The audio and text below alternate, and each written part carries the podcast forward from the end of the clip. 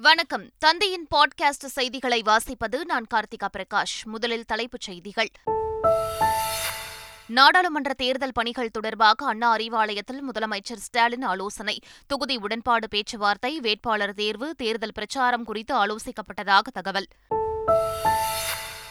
எம்ஜிஆர் போன்ற தலைவர்கள் வளர்ச்சிக்கான பாதையை வகுத்தார்கள் என நெல்லை பொதுக்கூட்டத்தில் பிரதமர் நரேந்திர மோடி புகழாரம். நாடாளுமன்ற தேர்தலுக்கு பிறகு தமிழ்நாட்டிலிருந்து திமுக முற்றிலுமாக அகற்றப்படும் என்றும் பேச்சு. திமுகவை இல்லாமல் ஆக்கிவிடுவதாக சவால் விட்டவர்கள் வரலாற்றில் காணாமல் போய்விட்டார்கள். பிரதமரும் காணாமல் போனவர்கள் வரிசையில் இணைந்துவிடப் போகிறார் என்று டி ஆர் பாலு தாக்கு.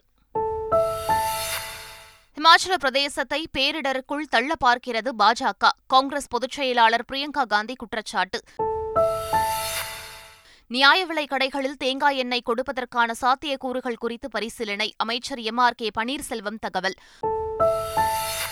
தொழிலதிபர் முகேஷ் அம்பானியின் மகன் திருமண நிகழ்ச்சிகள் குஜராத் மாநிலம் ஜாம் நகரில் தொடங்கியது. ஐம்பத்தோராயிரம் கிராம மக்களுக்கு அடுத்த மூன்று நாட்களுக்கு விருந்து உபசரிப்பு தொடர்கிறது. மகளிர் பிரீமியர் லீக் கிரிக்கெட் தொடரில் உத்தரப்பிரதேச அணி அபார வெற்றி. ஏழு விக்கெட்டுகள் வித்தியாசத்தில் மும்பை அணியை வீழ்த்தியது. இனி விரிவான செய்திகள். நேர்மையாக பணியாற்றினால் மக்கள் நன்மதிப்பை பெற முடியும் என முதலமைச்சர் மு க ஸ்டாலின் தெரிவித்துள்ளார். செங்கல்பட்டு மாவட்டம் ஊனமாஞ்சேரியில் உள்ள தமிழ்நாடு போலீஸ் அகாடமியில் ஓராண்டு பயிற்சி முடித்த காவலர்களுக்கான நிறைவு அணிவகுப்பு நடைபெற்றது. இந்நிகழ்ச்சியில் முதலமைச்சர் ஸ்டாலின் காணொலி காட்சி வாயிலாக பங்கேற்று உரையாற்றினார். அப்போது பேசிய அவர் காவல்துறை பணி என்பது வேலை அல்ல சேவை என்றார். எனவே காவலர்கள் சேவையை உணர்ந்து பணியாற்ற வேண்டும் என அவர் கேட்டுக்கொண்டார். காவல் பணி என்பது ஒரு வேலை இல்லை அது சேவை. அதை நீங்கள் முழுசாக உணர்ந்து பணியாற்றணும். நேர்மையாக கடமையை செய்கிறது மூலம் மக்களோட நன்மதிப்பை பெற முடியுங்கிறத நீங்கள் மறந்துடக்கூடாது. தூத்துக்குடியில் நடைபெற்ற நிகழ்ச்சியில் பதினேழாயிரத்து முன்னூறு கோடி ரூபாய் மதிப்பிலான திட்டங்களை பிரதமர் நரேந்திர மோடி தொடங்கி வைத்தார். கடல் நீரை குடிநீராக்கும் திட்டம் ஹைட்ரஜன் கப்பல் திட்டம் உள்ளிட்ட பல்வேறு திட்டங்களை தொடங்கி வைத்தவர். குலசேகரப்பட்டினம் ராக்கெட் ஏவுதளம் பசுமை ஹைட்ரஜன் எரிபொருள் நிரப்பும் மையம் உள்ளிட்டவற்றிற்கு அடிக்கல் நாட்டினார். மேலும் நான்காயிரத்து ஐநூற்று எண்பத்தாறு கோடி மதிப்பில் தேசிய நெடுஞ்சாலைகளை நாட்டிற்கு பிரதமர் நரேந்திர மோடி அர்ப்பணித்தார். மத்தியில் ஆட்சியில் இருந்தபோது தமிழ்நாட்டின் வளர்ச்சிக்காக திமுக எதையும் செய்யவில்லை என பிரதமர் நரேந்திர மோடி குற்றம் சாட்டினார். தூத்துக்குடி நிகழ்ச்சியில் பேசிய பிரதமர் மோடி மத்திய அரசின் திட்டங்களால் தமிழ்நாட்டில் நவீன போக்குவரத்து வசதி மேம்படுத்தப்பட்டுள்ளதாக தெரிவித்தார். தமிழ்நாட்டில் இரண்டரை லட்சம் கோடி ரூபாய் மதிப்பீட்டில் சாலை வசதிக்காக மத்திய அரசு முதலீடு செய்துள்ளதாக அவர் கூறினார்.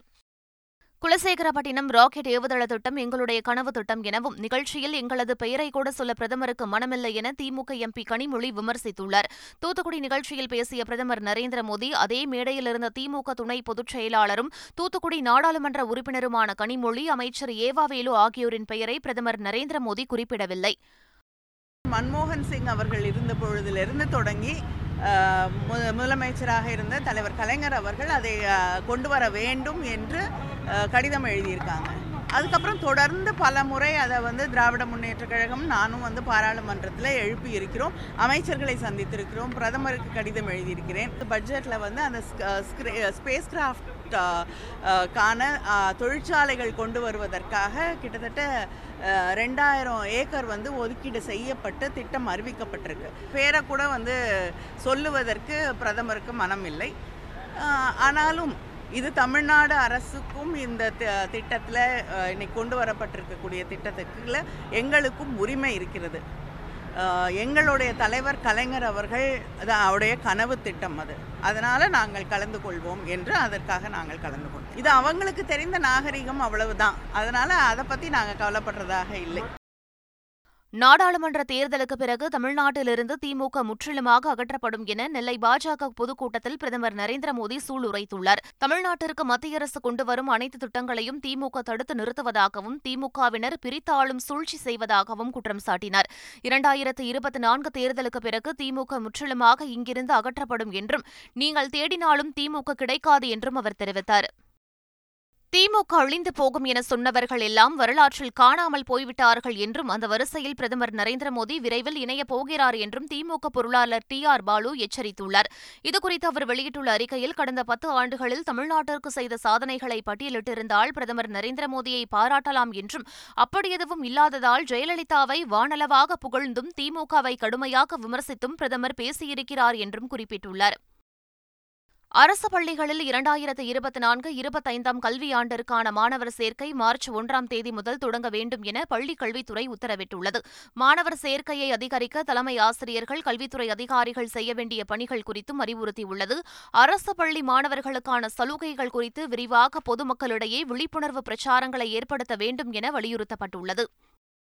நாடாளுமன்ற தேர்தல் பணிகள் தொடர்பாக சென்னை அண்ணா அறிவாலயத்தில் முதலமைச்சர் ஸ்டாலின் ஆலோசனை மேற்கொண்டார். ஒரு மணி நேரம் நடைபெற்ற இந்த கூட்டத்தில் நாடாளுமன்ற தேர்தலை ஒட்டி கூட்டணி கட்சிகளுடனான தொகுதி உடன்பாடு பேச்சுவார்த்தை வேட்பாளர் தேர்வு தேர்தல் பிரச்சாரம் நட்சத்திர பேச்சாளர்கள் பட்டியல் வார் ரூம் செயல்பாடுகள் தொடர்பாக முதலமைச்சர் ஆலோசனை நடத்தியதாக தகவல் வெளியாகியுள்ளது. அமைச்சர் பதவியை ராஜினாமா செய்தாலும் செந்தில் பாலாஜி செல்வாக்கான நபராகவே நீடிக்கிறார் என கூறி அவரது ஜாமீன் மனுவை சென்னை உயர்நீதிமன்றம் தள்ளுபடி செய்தது. செந்தில் பாலாஜியின் ஜாமீன் மனுவை விசாரித்த நீதிபதி ஆனந்த் வெங்கடேஷ் இந்த வழக்கில் திரட்டப்பட்ட ஆதாரங்களிலிருந்து மனுதாரர் குற்றம் புரியவில்லை என நம்புவதற்கு எந்த காரணமும் இல்லை என்று தெரிவித்தார்.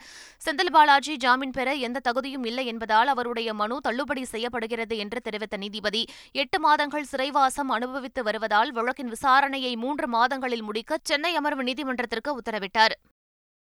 அமைச்சர் தங்கம் தென்னரசுக்கு எதிரான சொத்து குவிப்பு வழக்கை விசாரித்த புலன் விசாரணை அதிகாரி பூமிநாதனை நேரில் ஆஜராக்க சென்னை உயர்நீதிமன்றம் உத்தரவிட்டுள்ளது. அமைச்சர் தங்கம் தென்னரசு மற்றும் அவரது மனைவி மணிமேகலைக்கு எதிரான சொத்து குவிப்பு வழக்கு சென்னை உயர்நீதிமன்ற நீதிபதி ஆனந்த் வெங்கடேஷ் முன்பு விசாரணைக்கு வந்தது. அப்போது எதிர்க்கட்சியை சேர்ந்தவர் என்பதால் உண்மையை கண்டறியும் நோக்குடன் விசாரணை நடத்தப்படவில்லை எனவும் உரிய ஆதாரங்களை தாக்கல் செய்த பிறகும் அரசியல் பழிவாங்கும் நோக்கில் வழக்கு தொடரப்பட்டதாகவும் அமைச்சரின் மனைவி மணிமேகலை தரப்பில் வாதிடப்பட்டது. இதையடுத்து வழக்கிலிருந்து இருந்து விடுவிக்க கோரி அமைச்சர் தாக்கல் செய்த மனுவுக்கு எதிர்ப்பு தெரிவித்து பதில் மனு தாக்கல் செய்ய அப்போதைய புலன் விசாரணை அதிகாரி பூமிநாதனை நேரில் ஆஜராக உத்தரவிட்டு வழக்கை வியாழக்கிழமைக்கு தள்ளி வைத்தார். மக்களவைத் தேர்தலில் போட்டியிடும் பாஜக வேட்பாளர்களின் முதற்கட்ட பட்டியல் இன்று இரவு வெளியாகும் என எதிர்பார்க்கப்படுகிறது. பாஜகவின் மத்திய நாடாளுமன்ற குழு கூட்டம் பிரதமர் நரேந்திர மோடி தலைமையில் நடைபெற இருப்பதாக கூறப்படுகிறது. இந்த கூட்டத்தில் மத்திய அமைச்சர் அமித் ஷா ஜே பி நடராஜநாத் சிங் உள்ளிட்ட நாடாளுமன்ற குழு உறுப்பினர்கள் பங்கேற்பார்கள் என தெரிகிறது. இதில் வேட்பாளர்கள் குறித்து ஆலோசிக்கப்படலாம் எனவும் தொடர்ந்து பாஜகவின் முதற்கட்ட வேட்பாளர் பட்டியல் வெளியாகும் என எதிர்பார்க்கப்படுகிறது. நியாய விலை கடைகளில் தேங்காய் எண்ணெய் கொடுப்பதற்கான சாத்தியக்கூறுகள் குறித்து பரிசீலனை செய்து வருவதாக அமைச்சர் எம் ஆர் கே பன்னீர்செல்வம் தெரிவித்துள்ளார். ரேஷன் கடையில் இப்போ தேங்காய் எண்ணெய் கொடுப்பது இப்போ முறையும் இப்போ எப்படி சாத்தியம் என்பதை அதிகம் பரிசீலனை உள்ளது. இப்போ எந்த விதத்தில் எவ்வளவு செய்யலாம் என்று அந்த ஆய்வு நடைபெற்று கொண்டிருக்கிறது. முன்னாள் முதலமைச்சர் ஜெயலலிதாவின் விலை உயர்ந்த பொருட்களை முதலமைச்சர் ஸ்டாலின் மீட்க வேண்டும் என கர்நாடகாவை சேர்ந்த சமூக ஆர்வலர் நரசிம்மமூர்த்தி கடிதம் எழுதியுள்ளார். லஞ்ச ஒழிப்புத்துறையால் பறிமுதல் செய்யப்பட்ட சுமார் பதினோராயிரம் புடவைகள் எழுநூற்று ஐம்பது ஜோடி காலணிகள் மற்றும் விலை உயர்ந்த கை கடிகாரங்களை நீதிமன்றத்தில் ஒப்படைப்பதாக கூறி ஜெயலலிதாவின் செயலாளர் பாஸ்கரன் பெற்றதாக சுட்டிக்காட்டியுள்ளார். எனினும் அந்த நகைகளை மீண்டும் ஒப்படைக்க தவறியுள்ளதால் அதனை மீட்க வேண்டும் என நரசிம்மமூர்த்தி கடிதத்தில் குறிப்பிட்டுள்ளார். புற்றுநோய் பரவலை தடுப்பதற்கான மருந்தை குறைந்த விலையில் டாடா நினைவு மையத்தின் மருத்துவர்கள் உருவாக்கியுள்ளனர். புற்றுநோயால் பாதிக்கப்பட்டவர்களுக்கு கீமோ தெரப்பி மற்றும் ரேடியோ தெரப்பி உள்ளிட்ட சிகிச்சை அளிக்கப்படும். அதன் தொடர்ச்சியாக கேன்சர் செல்கள் உயிரிழக்கும் எனினும் அவ்வாறு உயிரிழந்த கேன்சர் செல்கள் வெளியிடும் செல் ஃப்ரீ குரோமாட்டின் மீண்டும் புற்றுநோயை விளைவிக்கக்கூடும். இதன் மூலம் புற்றுநோய் பரவுவதை தடுப்பதற்கான மருந்தை உருவாக்கும் முயற்சியில் டாடா நினைவு மையத்தின் மருத்துவர்கள் சுமார் பத்து ஆண்டுகள் ஈடுபட்டிருந்தனர்.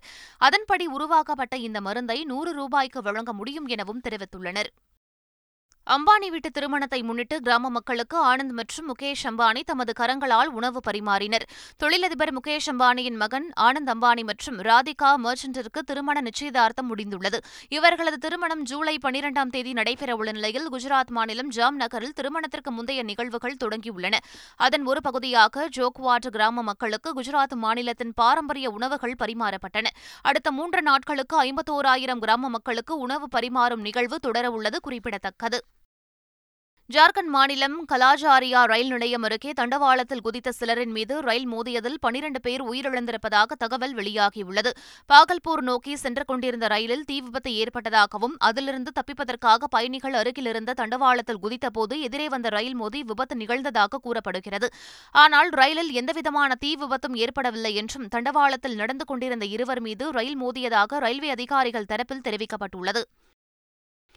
சென்னையில் போக்குவரத்து விதிமீறல்களில் ஈடுபடும் போலீசார் மீது வழக்கு பதிவு செய்து நடவடிக்கை எடுக்க வேண்டும் என போக்குவரத்து காவல்துறை சார்பில் போக்குவரத்து காவல் ஆய்வாளர்களுக்கு சுற்றறிக்கை அனுப்பப்பட்டுள்ளது. அதில் போக்குவரத்து விதிமீறல்களில் ஈடுபடும் சட்டம் ஒழுங்கு மற்றும் குற்றப்பிரிவு போலீசார் மீது மோட்டார் வாகன விதிமுறைக்கு உட்பட்டு வழக்கு பதிவு செய்ய வேண்டும் என அறிவுறுத்தப்பட்டுள்ளது. மேலும் இது தொடர்பாக போக்குவரத்து காவல் ஆய்வாளர்கள் வாகன தணிக்கையில் ஈடுபடும் காவல் அலுவலர்களுக்கு அறிவுறுத்தல்கள் வழங்க வேண்டும் எனவும் தெரிவிக்கப்பட்டுள்ளது. சென்னை ஐஐடி மற்றும் வால்மார்ட் இணைந்து புதிய தொழில்நுட்ப மையம் அமைக்க புரிந்துணர்வு ஒப்பந்தத்தில் கையெழுத்திட்டுள்ளனர். மூன்று கோடி ரூபாய் மதிப்பில் சிறு குறு மற்றும் நடுத்தர தொழில் நிறுவனங்களுக்கு தேவையான தொழில்நுட்ப வசதிகளை அளிக்கும் வகையிலான மையத்தை உருவாக்க உள்ளதாக தெரிவிக்கப்பட்டுள்ளது. இந்நிகழ்ச்சியில் ஐஐடி இயக்குநர் காமகோட்டி மற்றும் வால்மார்ட் நிறுவனத்தின் தலைமை வளர்ச்சி அதிகாரி சுரேஷ்குமார் ஆகியோர் கலந்து கொண்டனர்.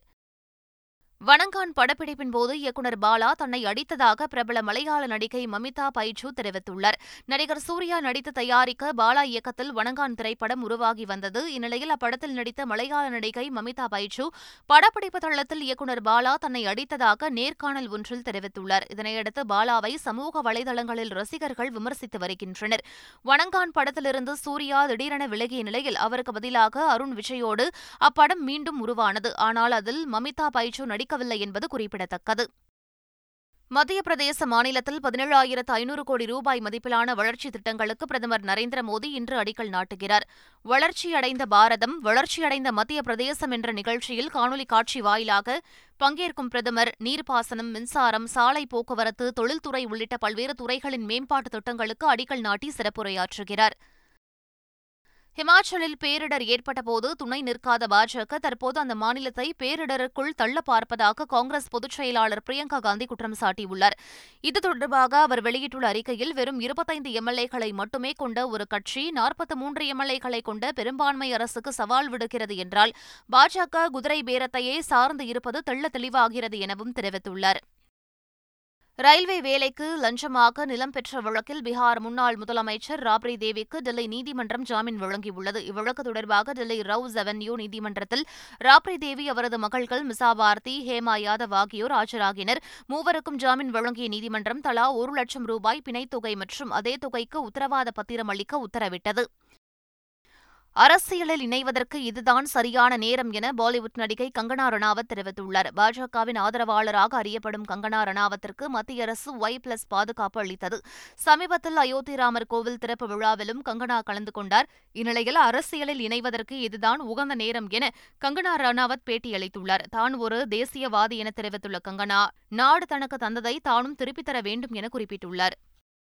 நடிகை பாலியல் வன்கொடுமை வழக்கில் திலீப் ஜாமீனை ரத்து செய்ய முடியாது என கேரள உயர்நீதிமன்றம் தீர்ப்பளித்துள்ளது. கேரளாவில் நடிகையை கடத்தி பாலியல் வன்கொடுமை செய்த வழக்கில் நடிகர் திலீப்பிற்கு ஜாமீன் வழங்கப்பட்ட நிலையில் அதை ரத்து செய்ய கோரி அரசு தரப்பில் கேரள உயர்நீதிமன்றத்தில் மேல்முறையீடு செய்யப்பட்டது. ஜாமீனில் வெளிவந்த நடிகர் திலீப் தடயங்களை அளிக்கவும் சாட்சிகளுக்கு இடையூறு ஏற்படுத்தவும் வாய்ப்புள்ளதாக மேல்முறையீட்டு மனுவில் குறிப்பிடப்பட்டிருந்தது.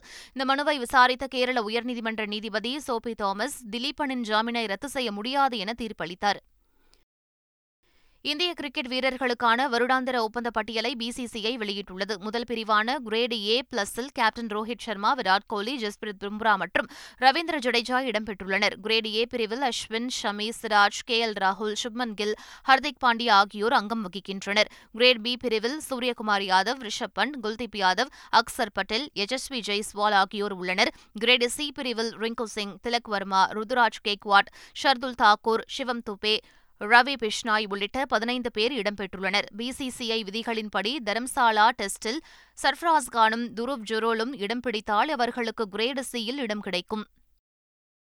மகளிர் பிரிமியர் லீக் கிரிக்கெட் தொடரின் லீக் போட்டியில் மும்பையை ஏழு விக்கெட்டுகள் வித்தியாசத்தில் உத்தரப்பிரதேசம் வீழ்த்தியது. பெங்களூரு சின்னசாமி மைதானத்தில் நடைபெற்ற இப்போட்டியில் டாஸ் வென்ற உத்தரப்பிரதேசம் பவுலிங்கை தேர்வு செய்தது. இதன்பின் பேட்டிங்கை தொடங்கிய மும்பை அணி இருபது ஓவர்களில் ஆறு விக்கெட் இழப்பிற்கு நூற்று அறுபத்தோரு ரன்கள் சேர்த்தது. தொடர்ந்து நூற்று அறுபத்தி இரண்டு ரன்கள் இலக்கை நோக்கி ஆடிய உத்தரப்பிரதேச அணி பதினேழாவது ஓவரில் மூன்று விக்கெட் இழப்பிற்கு நூற்று அறுபத்து மூன்று ரன்கள் எடுத்து ஏழு விக்கெட்டுகள் வித்தியாசத்தில் அபார வெற்றி பெற்றது. மீண்டும் தலைப்புச் செய்திகள்.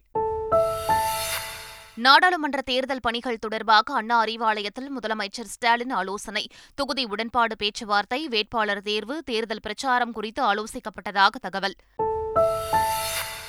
எம்ஜிஆர் போன்ற தலைவர்கள் வளர்ச்சிக்கான பாதையை வகுத்தார்கள் என நெல்லை பொதுக்கூட்டத்தில் பிரதமர் நரேந்திர மோடி புகழாரம். நாடாளுமன்ற தேர்தலுக்கு பிறகு தமிழ்நாட்டிலிருந்து திமுக முற்றிலுமாக அகற்றப்படும் என்றும் பேச்சு.